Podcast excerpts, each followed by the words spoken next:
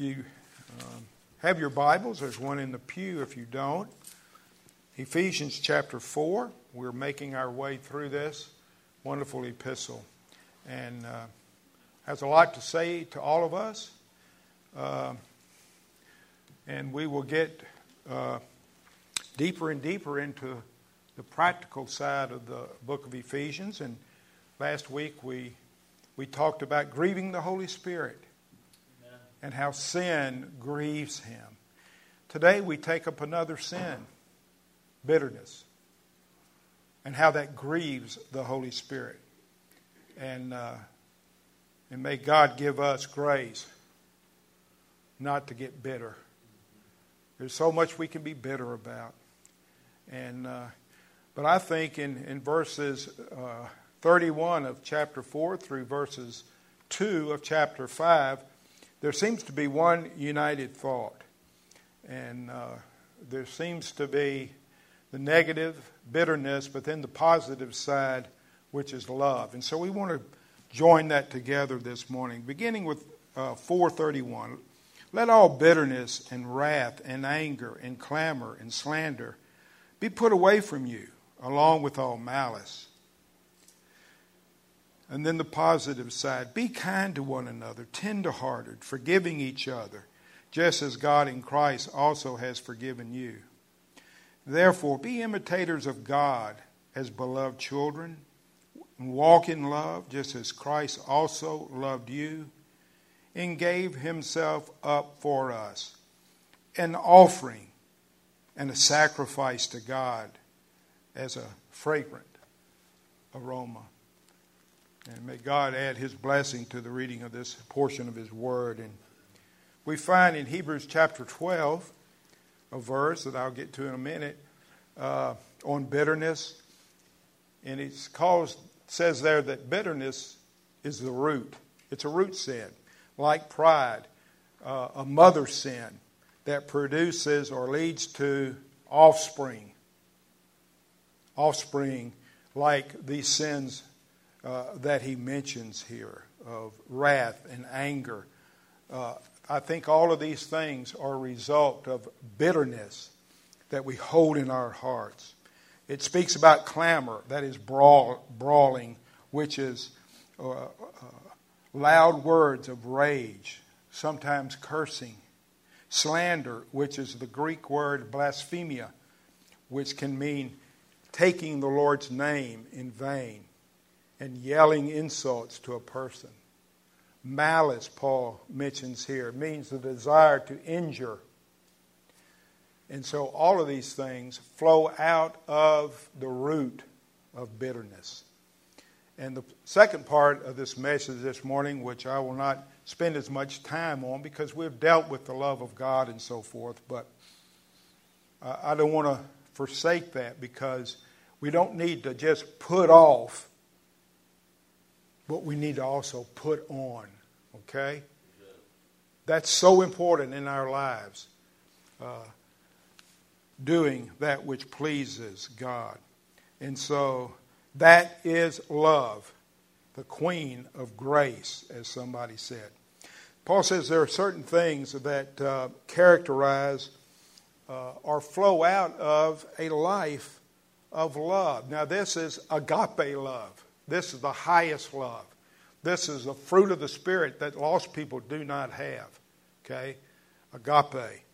And uh, what are those things? Paul mentions them here, doesn't he? Kindness. It's interesting. The word kindness is krestos in the Greek, and it's very similar to Christos, which is Christ. And of course, Christ was characterized by kindness. And so it's just a uh, sort of a play on words there. Christos, kindness, and Christos, Christ. Tenderheartedness, he says, meaning compassion, sympathy, that comes from the deepest part of your emotions. Pity and forgiving one another. See, from the deepest bowels, I think the King James, and I like that. Just an old English word, but out of the bowels, you know. And uh, so it's important. This is extremely important. So So Paul is saying here put away bitterness and cultivate love, simply put. And uh, you're going to really see, I think, this morning the practicality of this whole area of bitterness. Uh, it's really ugly. Bitterness. Ugly, ugly, ugly. And God is not pleased with us being bitter ever, ever. And so this morning, I don't want you to say as you look around, boy, so and so over there, he really needs this. Or she really needs, boy, I can think of 10 people that really fit this description. No, I want you to see your own heart. Okay? Don't worry about other people. Let the Holy Spirit take care of them. I'm speaking to you. God is speaking uh, to your heart. It's so important that we uh, apply Scripture to ourselves. It's interesting, again, the Greek word for bitterness is pikros, pikros, which is, it kind of reminds you of a pick. And by the way, that's how I memorized the Greek words, is that it, I took the similarity of words in English that sounded like pick is something sharp. Well, bitterness is sharp, a sharp thing like an arrow, a knife, uh, a drink that you take into your body that feels uh, like something sharp. And then it becomes uh, uh bad to the taste and disagreeable to the system and ultimately poisonous, which kills and corrupts. Amen. So the word uh, refers to the inward animosity, resentment, and anger. It is like a pill we swallow, and then it corrupts our insides. And often, it not only corrupts the insides, like a volcano, it erupts and hurts others as well. Very important, this, this thing of bitterness. I want to talk about four things about bitterness. First of all, it is result of responding improperly to a hurt or an offense. Uh, in Hebrews chapter 12, in verse 15, this is that verse I said I was going to refer to. See to it that no one falls short of the grace of God, and that no bitter root grows up to cause trouble and defile many. Amen. That's the admonition right there, the root of bitterness. If uh, bitterness is the root, then what is the seed that is planted to produce the root? The seed, I believe, is someone offending you or hurting you, and you let it stay there until it grows up and produces bad fruit of wrath, anger, and so forth. It's a root problem. What do you have to do with the root to get rid of the tree? Many times, dig it up, pull it out. And that's what Paul is saying here. Secondly, bitterness is not based on how big the sin is, it is based on how close the sin is to us. How close the person uh, is to us, particularly to me. Therefore, the closer the person is to me, the greater the potential of bitterness to them. And husbands, I want you to I want you to get this one.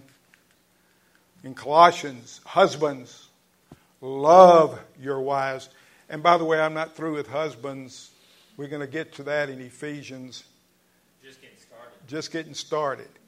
But it's interesting. He says husbands. He doesn't say husbands and wives.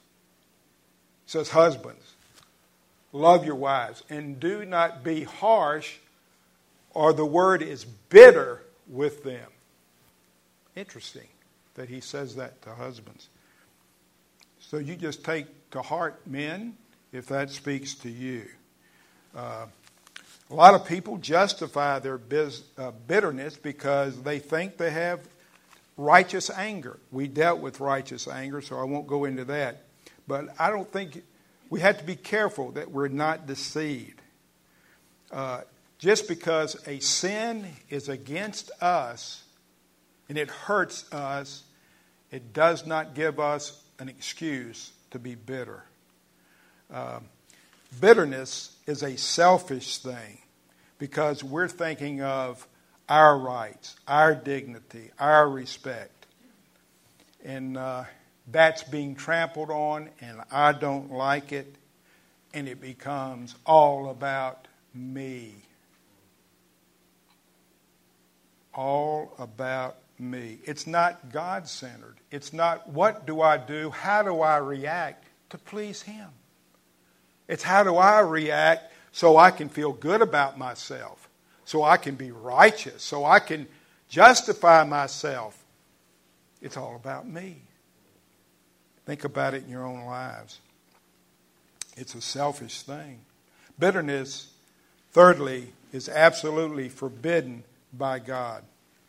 Absolutely forbidden by God. There is no excuse ever for bitterness. We're to put it away. When?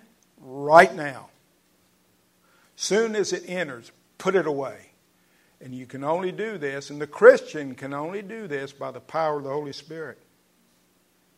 Today is the day you put it away. Can you say that? Today is the day you put it away.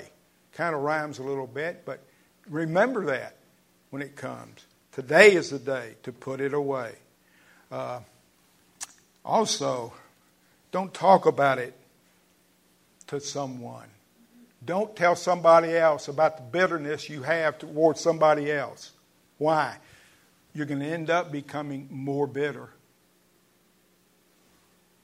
I really believe that because I have done that. I've experienced that. Don't meditate on it, as we'll see in a minute. Uh, don't tell the person all the ways that you have been mistreated and you just keep rehashing to everybody you see over and over all the ways this person has been bitter towards you. Fourthly, bitterness is really its own punishment.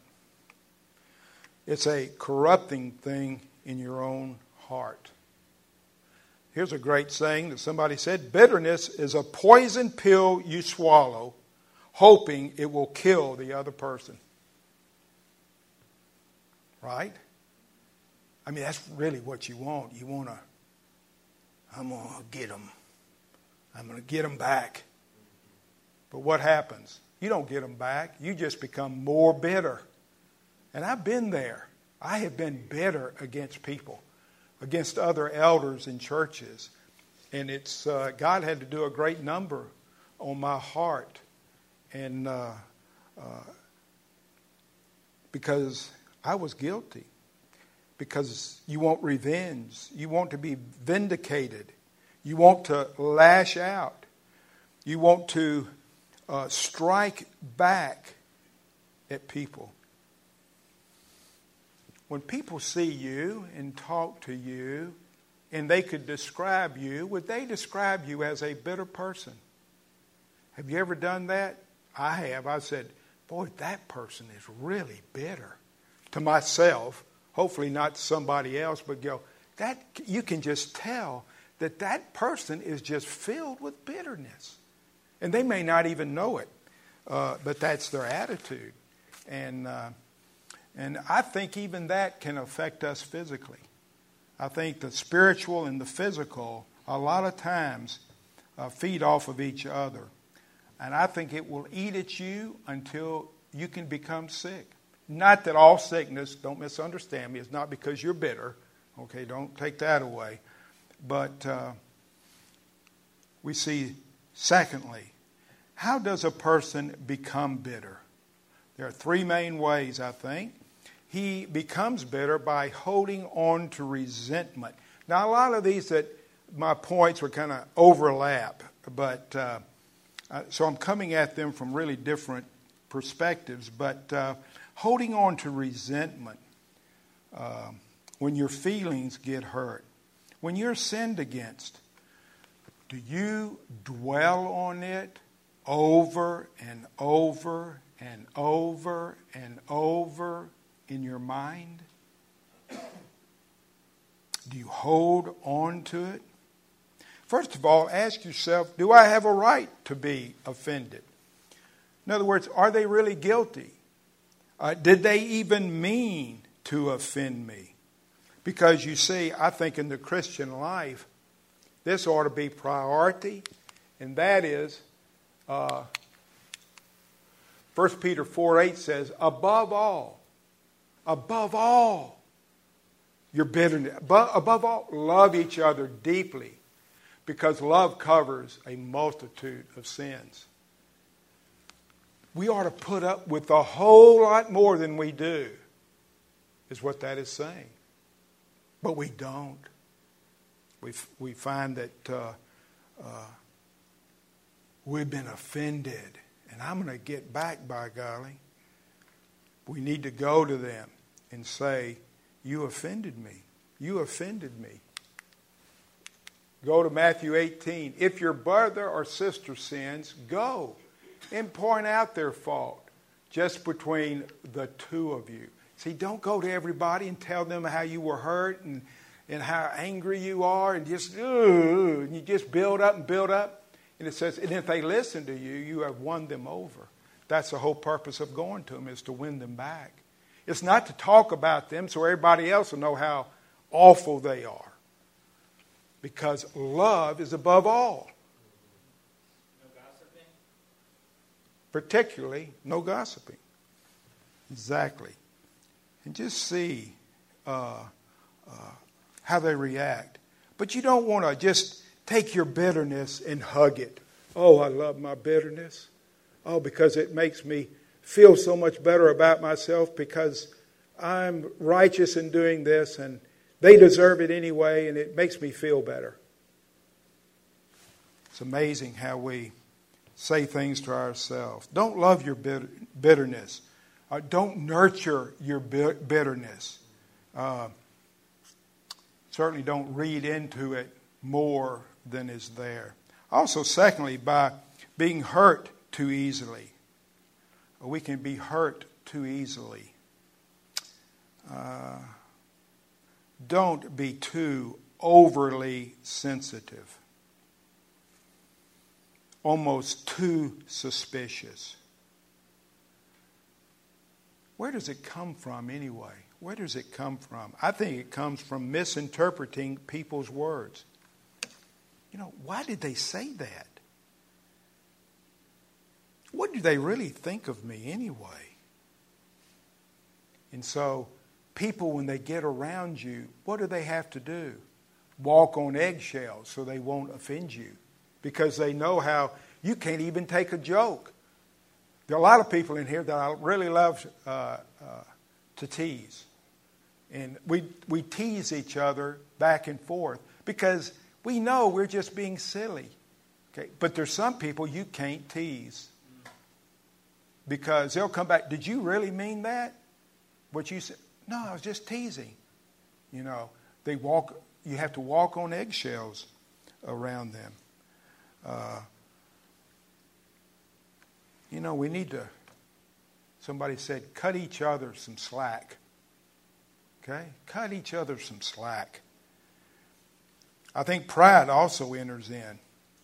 You know, they don't like people poking fun at them, they take offense at everything that you say. You need to learn to laugh at yourself. Okay? Lighten up. I remember years ago, and I've, i think I've told this story. Um, I had a cousin who had, it was a speech therapist, and he could speak perfectly. You know, it was every word was pronounced perfectly. Well, he came south. He was a northerner, a speech pathologist, and that kind of thing. And so we were out there in the bay and we were throwing these clam shells at this old house, breaking the win- windows out. Well, anyway, so we were out there throwing these clams and breaking. Now the house was don't. It was being demolished. It was washing into the bay. So don't think about I was. Okay. I did that thing, but not this time. I did that kind of thing, but but anyway, and so I threw a clam and I hit the win- window, and and I said to my uh, cousin. Uh, in law, I said, I just broke the window and it's ruined. And he said, What did you just say? I said, I broke the window and it's ruined. And he just started laughing, you know. No, it's window and it's ruined, you know. He, well, I could have taken offense at that. But I'm just Southern, you know, and that's just who I am. And so now every time I see him, his name is Tom, he comes up to me and I say, The window is ruined. And he just laughs and thinks that's the funniest thing. And so we hug, and, and it's just a big. We need to learn to laugh at ourselves. Okay? Uh, give people uh, some slack. Uh, don't try to be the center of the attention, it, that it's all about me. Others also, fourthly, are paranoid. People, uh, everything people say is perceived as a threat. As a threat. Fifthly, others are insensitive because they cannot tolerate differences in other people. He doesn't believe the way I, boy, his doctrine is, whoa, it's that way, wow. And they're insensitive because they cannot tolerate differences. Others are uh, oversensitive because they don't see their own depravity. They don't see their own sins, how far short they fall, and they're very judgmental. And We've all been guilty of these things. This is not something that, again, that you're thinking about the person next to you. Maybe you are, and maybe the person next to you does have a problem with that. But again, no, we all struggle with this. Some people become bitter by focusing on the sins and mistakes of others rather than seeing their own sin. And can this overlaps? Uh, Remember what Paul said in verse 32 of Ephesians 4. What does he say? Be kind to one another, tenderhearted, forgiving each other, just as God in Christ also has forgiven you. Whoa. Just as God has forgiven you with all of your faults, with all of your problems, with all of your sins. And believe me, you're much worse than you think you are. Amen. Did you know that? I no, I, you don't know. No, hey man, I'm, I'm a preacher. Don't you know? No, you're much worse than you think you are. Especially as a preacher. Paul is saying, how see how much God has forgiven you. How can you be offended by the sins that uh, others commit against you. They're small in comparison. That's what Paul is saying here as a paraphrase. And we need to learn to say, no, you don't understand whomever comes to you and talks to you and doesn't really know you. And, and you say, you know what, that was not right.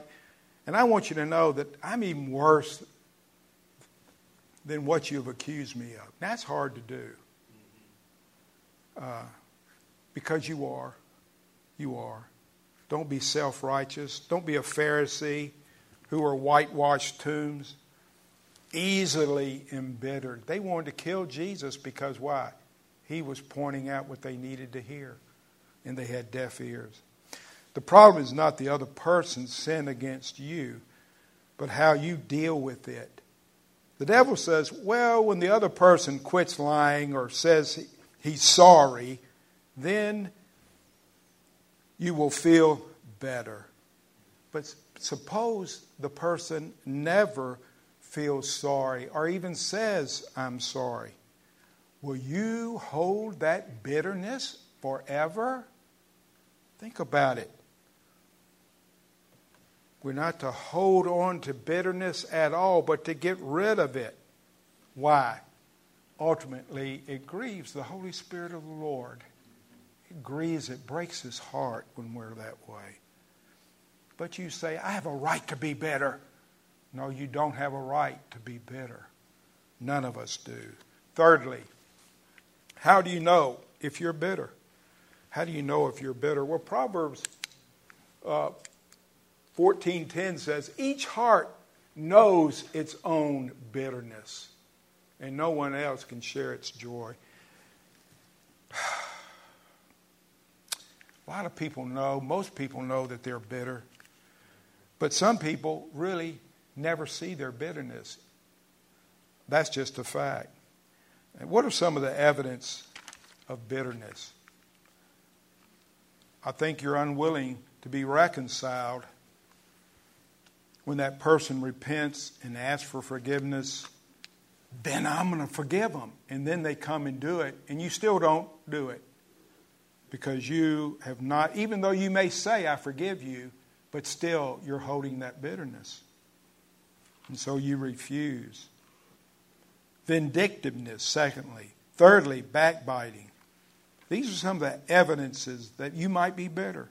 Verbal uh, comments that hurt, acts of vengeance, outburst of anger, which is clamor, snide remarks, caustic comments, scornful uh, replies. And husbands and wives have to be very careful in this area. All of these areas, but particularly that. Uh, mean spirited joking, put downs, condescending ways of dealing with your spouse, a critical spirit, always condemning and judging. Someone said bitterness is like wearing shaded glasses. Everything is colored by it. Twelfth, a suspicious spirit. Always thinking someone meant something different. A, a suspicious person is totally wrong in their interpretations, making mountains out of the molehills. They make mountains out of molehills. You know, it's amazing how we, uh, as well, it's not really because of our depraved heart, but I know some people really get bent out of shape about squeezing the toothpaste from the top. Okay? And so they go in there, and maybe the whole family has brushed their teeth, and they have a bunch of kids, and it's all squeezed from the top. And they go they just blow up. now who in the world has been squeezing the toothpaste from the top? You know you're supposed to squeeze it from the bottom right? Where do you find that written anywhere but you can actually become embittered over how somebody is squeezing toothpaste i've seen it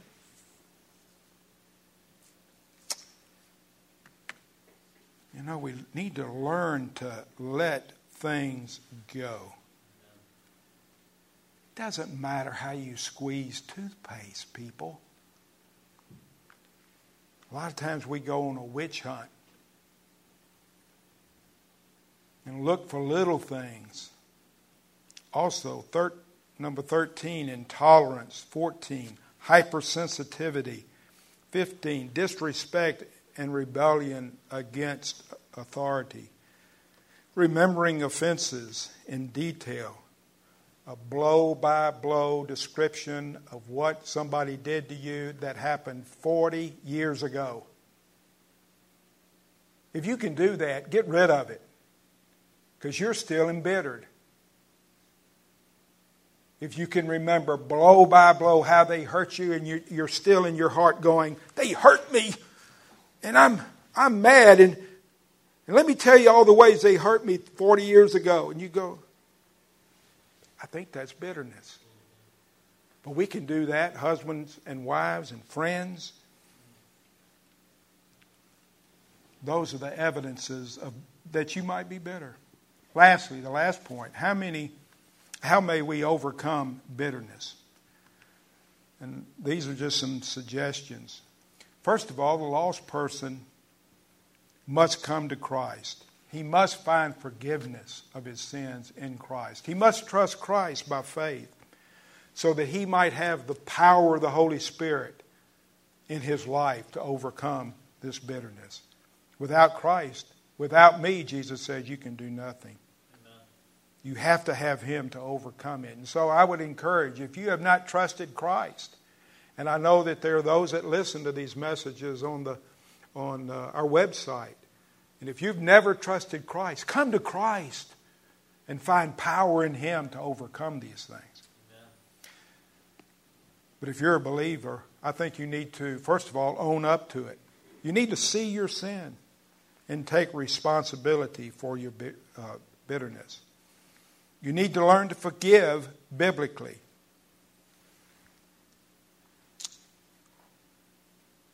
There must be something there to forgive. Make sure that that person really has sinned against you. Jesus says, if your brother sins, go to him. So make sure he really sinned against you, first of all. That's the Matthew 18. And if they did not sin, then what is needed in this situation is love. And that gets to the last part tenderhearted, compassion. You need to repent for making uh, the uh, uh, accusation in the first place. Was what was done to you really a sin at all? Biblical forgiveness is not a feeling, it's an act of the will. God has promised not to remember our sins anymore. Because we're good? Absolutely not. Because we obey Him and, and please Him all the time and therefore He remembers our. No, not at all. He forgives our sins because when he looks at us, he sees Jesus. He sees something beautiful. He sees a child whose all of his sins are forgiven. Do we treat each other in the same way? As brothers and sisters in Christ.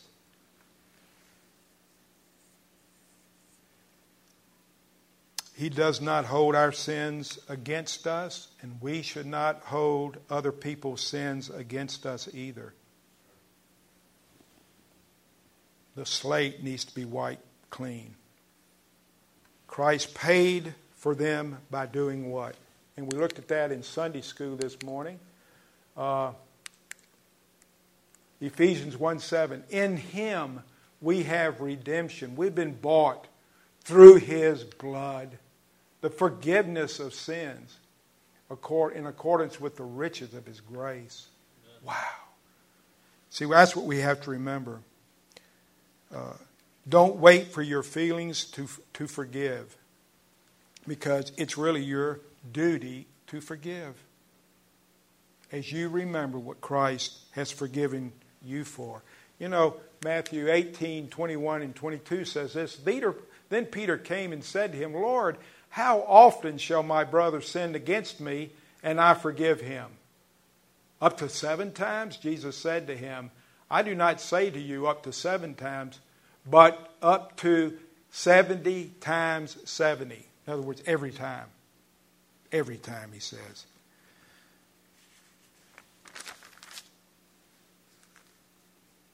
Husbands are commanded to love their wives even when they don't feel like it. Did you hear that, husbands? You're to love your wives even when you don't feel like it. Jesus loves us all the time. Don't keep short accounts. Don't let the, the uh, sun go down on your wrath. Don't hold on to it. Fourthly, learn to be realistic about sin. Be realistic about sin. That is, in this world, there will be tribulation. Uh, there's a lot of pain and suffering and sorrow and hurt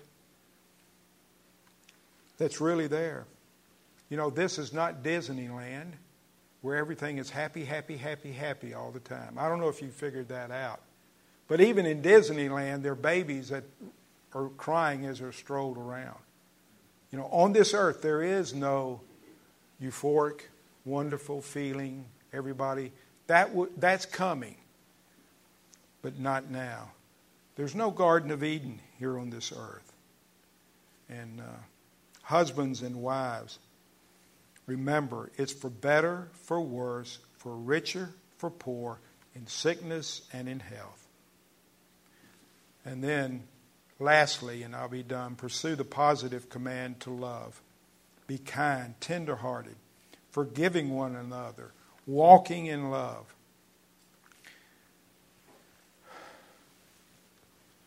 And you say, well, that's the exact opposite of what I feel like doing. Do it anyway. You have the power of the Holy Spirit to do the right thing, to do the kind thing.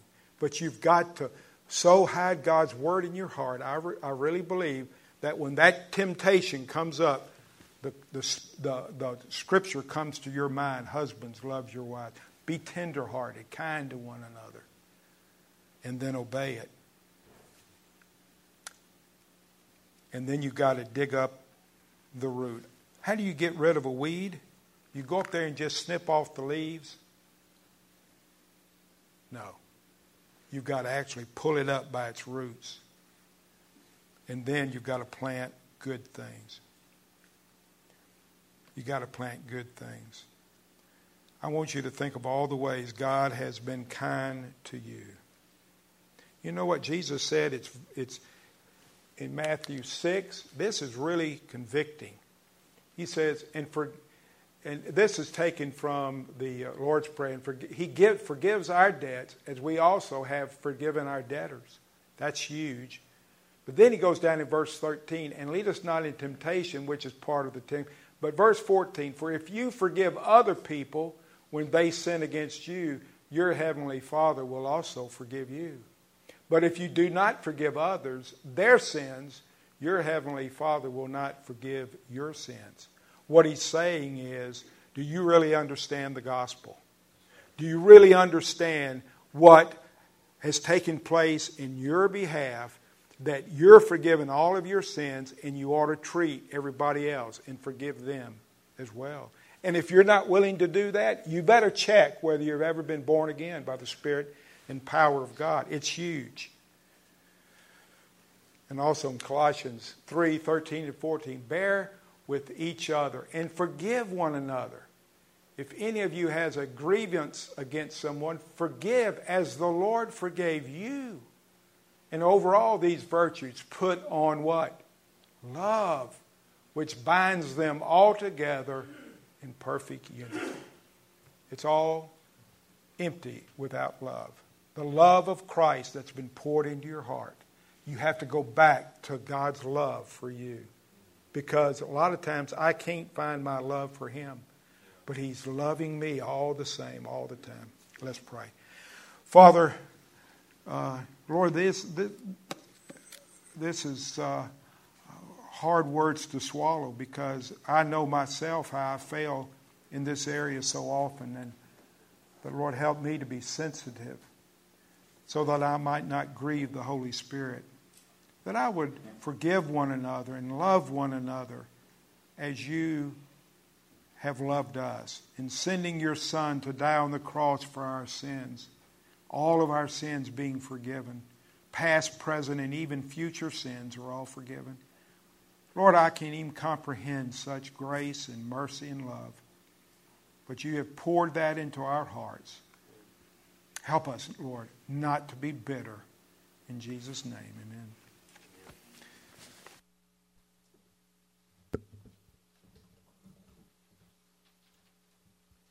If you would, let's uh, stand and close with one last song.